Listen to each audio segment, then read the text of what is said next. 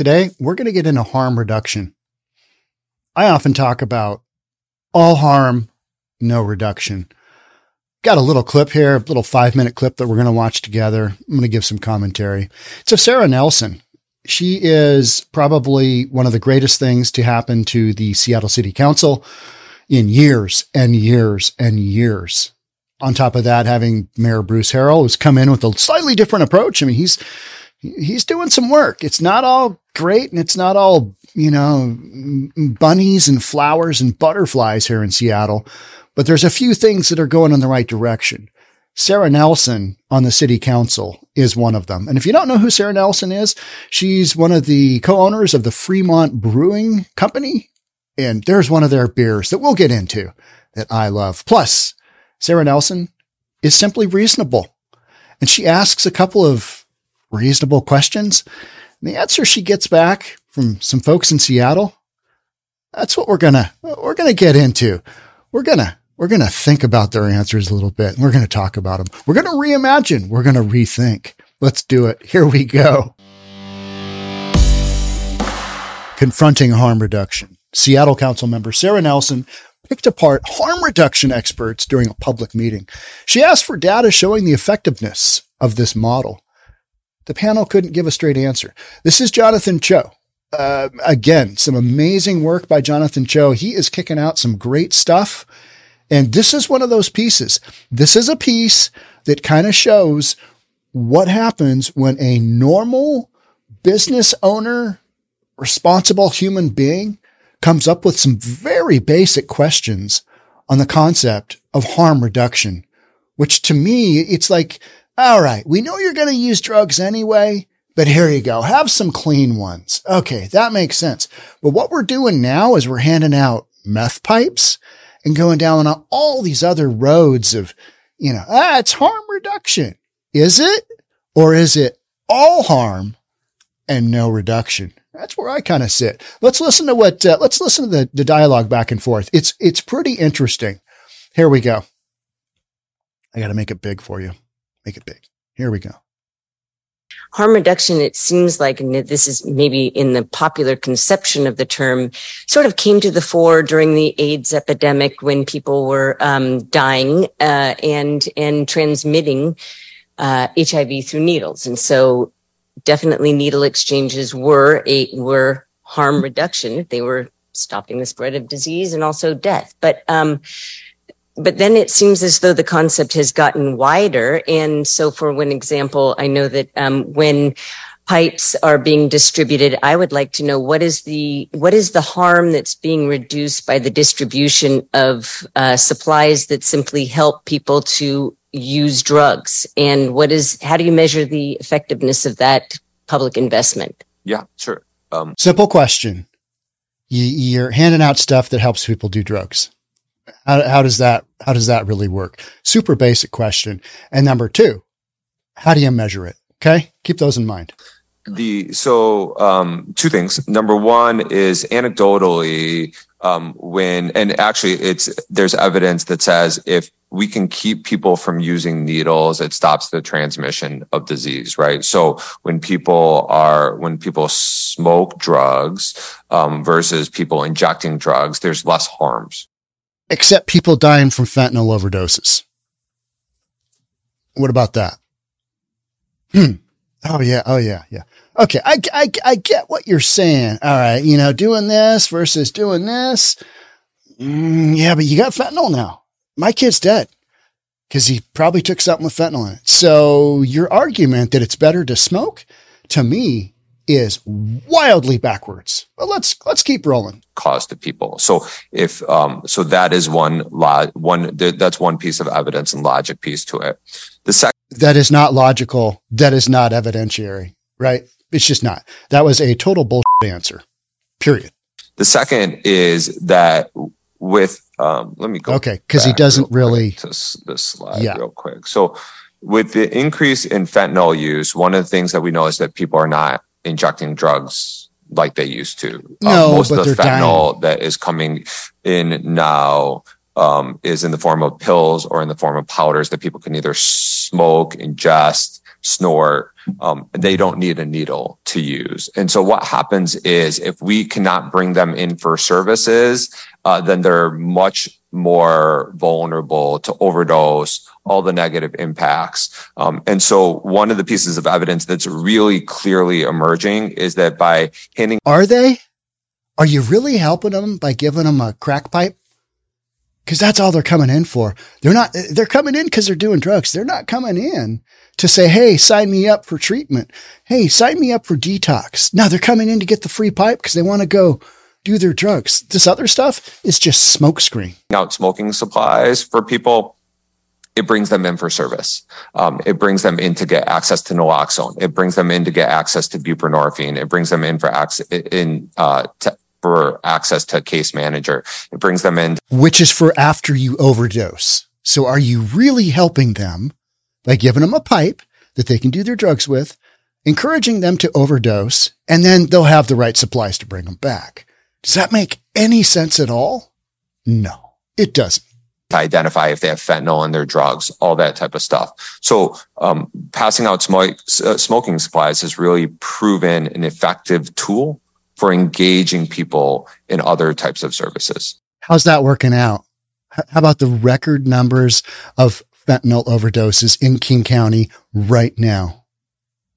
How, how's that working out? You're handing out these pipes People are dying at record rates. How's that working out? How is your harm reduction policy in reality working out? Doesn't seem like it's going in the right direction, does it? Intuitively, this makes about zero sense, as does harm reduction in general. So you would track the number of people that that receive smoking supplies and uh, and go into treatment, and so that would be a measurement of success of that investment. Do you have those numbers? Um, there's been info briefs uh, about the number of people who have been given smoking supplies and had got received access to naloxone or received access to case manager or received access to other types of supplies. I'm sorry, they're about an info brief. What's? I'm sorry. Where's the statistical evidence we're talking about? This makes no sense. This literally, this, this makes no sense. This is just some gibberish. That's an anti-overdose. Can you not interrupt, please? Uh, oh, go after yourself.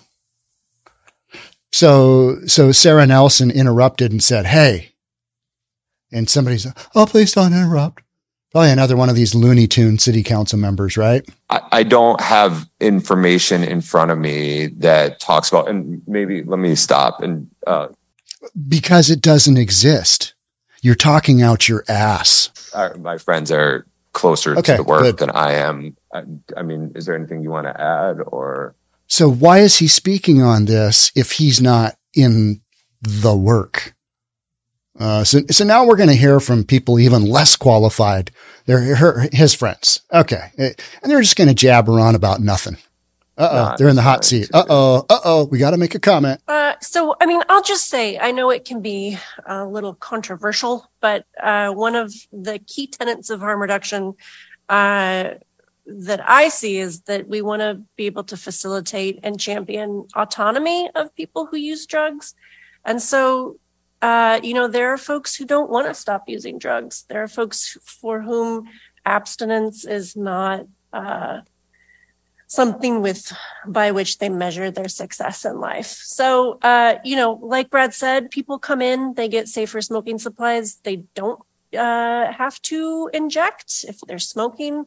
Uh, our fo- our friends at People's Harm Reduction Alliance invented a whole new pipe so that people could smoke uh, and not inject, which has proven to be safer. What? Giving them a great new way to get those drugs in their system and kill them and here, here, ultimately, ultimately, what we're talking about here is, oh, we just kind of want to let people do drugs. We're okay with it. I'm not okay with it. If I have to pay for your ass because, you know, 911 call comes out and has to do, you know, two, three different, you know, overdose, you know, drills on you. I'm not okay with that. I'm just not okay with that. I'm not okay with taxpayer money going towards all these folks in Seattle that are living in tents that that basically consist of the homeless encampments. I am not okay with taxpayer money being spent on this lifestyle just because you feel like autonomy is important to somebody's drug use. Not okay with that. They should, this kind of stuff that's killing people should be illegal. People should be thrown in jail. Don't care. People who are peddling it should be thrown in jail for a long time. Get them off the street. We know we can do that. We choose not to because we've got knuckleheads like this one in Seattle who probably don't have any children, I would guess. Because if they did, I think you'd see a different approach to this. These, these folks don't have anything, you know, personally on the line. They're just like, no, let everybody do their own drugs. And, you know, to a certain extent, I'm like, okay, yeah, we got cigarettes. They're really bad for you. They, they're still out there. But the drugs that are killing people and the drugs that are creating this situation where you got to go out and steal from the community because you need money to buy the drugs. And then this whole backfilling with city taxpayer money so that here's your pipe. Here, go for it. I'm not okay with that. It just doesn't make any sense. It's just the whole harm reduction thing. Uh, method of uh, using drugs. So, uh, I mean, abstinence is great if that's W- with the exception of those who are dying from doing it. Yeah. Yeah. I, I, I, I, don't, I don't think that we're focusing on those st- statistics as much. I mean, clearly, you know, th- these folks, they're all good until one of their best friends ODs. And then they're like, Oh, yeah. Hmm. Okay. Yeah. This isn't going in the right direction. And it's not. It's clearly not. It's clearly not. And yet you still got these, these people who are just, you know, they're, I don't know what goes through their mind. It's just, it, it, it's flat out just, yeah, not good. something that you uh, have planned for you, but sometimes people are just going to use drugs and it's not going to lead to abstinence. And I think our mission, and I think what we've been able to do really successfully with this program is to show that people can use drugs uh, safely. We can help folks get access to resources if that's something that they're interested in, but ultimately, uh, autonomy, bodily autonomy is key. Um, and I just want to clarify that the panelists here today um, are joined us so that we can hear directly from the folks who are on the front lines uh, doing this work, saving lives, and doing it on a shoestring. I do agree that um, given that the city has provided funding for these activities, um, the conversation around um, uh, around metrics is important. And I agree that we should continue those conversations. But um, I really wanted to um, take today to center ourselves in uh, the understanding of what harm reduction is. Well, I, I think you, I think you get an idea there, right? It's what, what, what, what, you know, what did you think of their explanations? Yeah, ultimately they had no data. We had an info brief, whatever that may be. There's some anecdotal evidence. Bottom line is, if you're smoking anything out on the streets, you're probably not getting it from your doctor. It is not authorized in your HMO. Your health care plan is not, you know, handing you whatever drugs that you're smoking. So every single pill that you crush up, every little bit of powder that you get to smoke could kill you. So where's the reduction in harm in that? Every single time you smoke this crazy stuff, and we know it, everybody knows it. Everybody knows it. And that's where the harm reduction absolutely breaks down because it used to be, all right, the needle thing, the needle thing. In the day of AIDS, yes. HIV, yes. All right.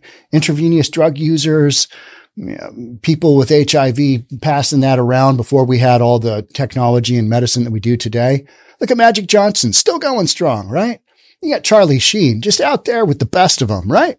Yeah, they've got a lot of money. They could, they, they were able to make it go. And, you know, Magic Johnson from, from day one back in the day, he, you know, had to quit and, um, kind of just, you know, work on, on doing his thing.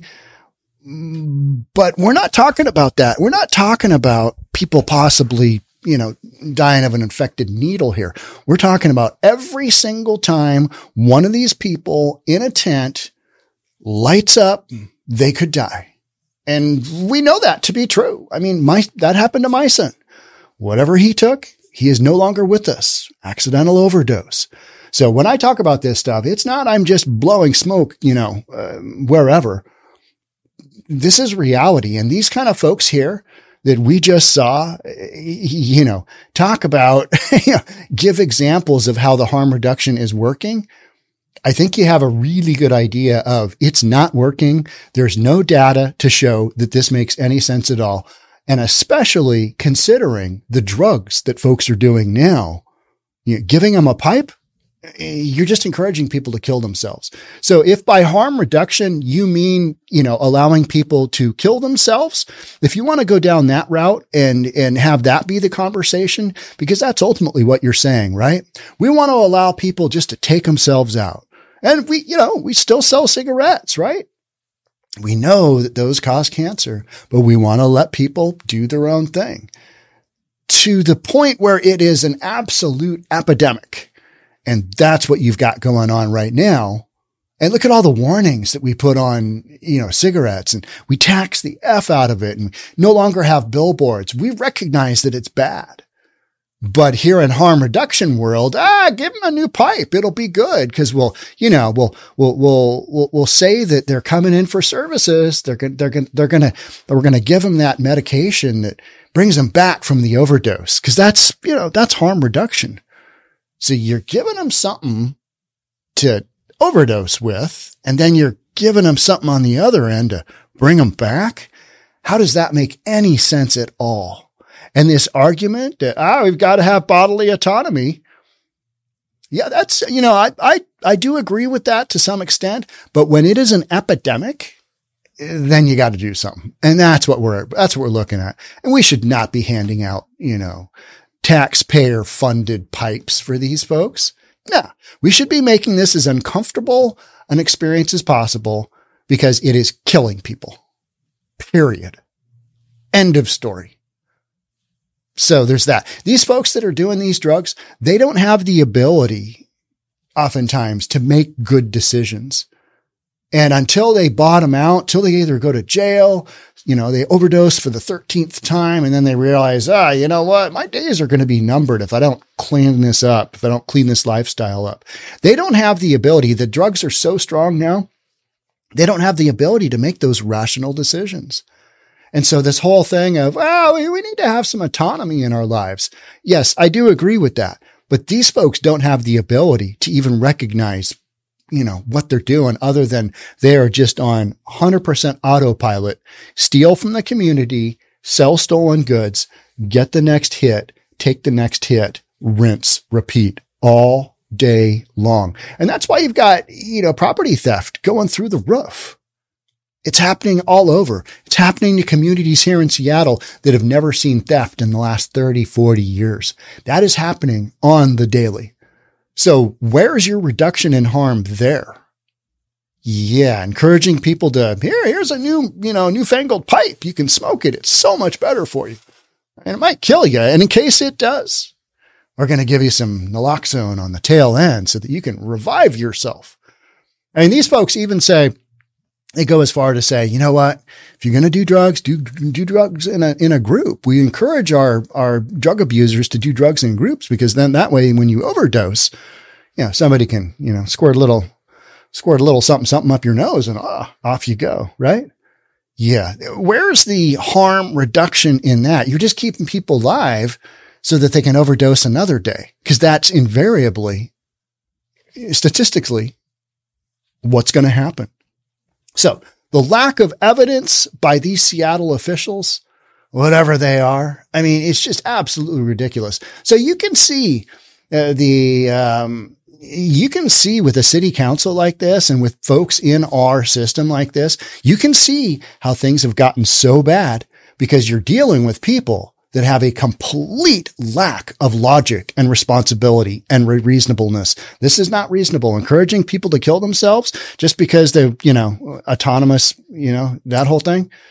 Really? Do you really think that's the best choice? Is that really you know, what's best for humanity. Ah, just let them OD. It's all good.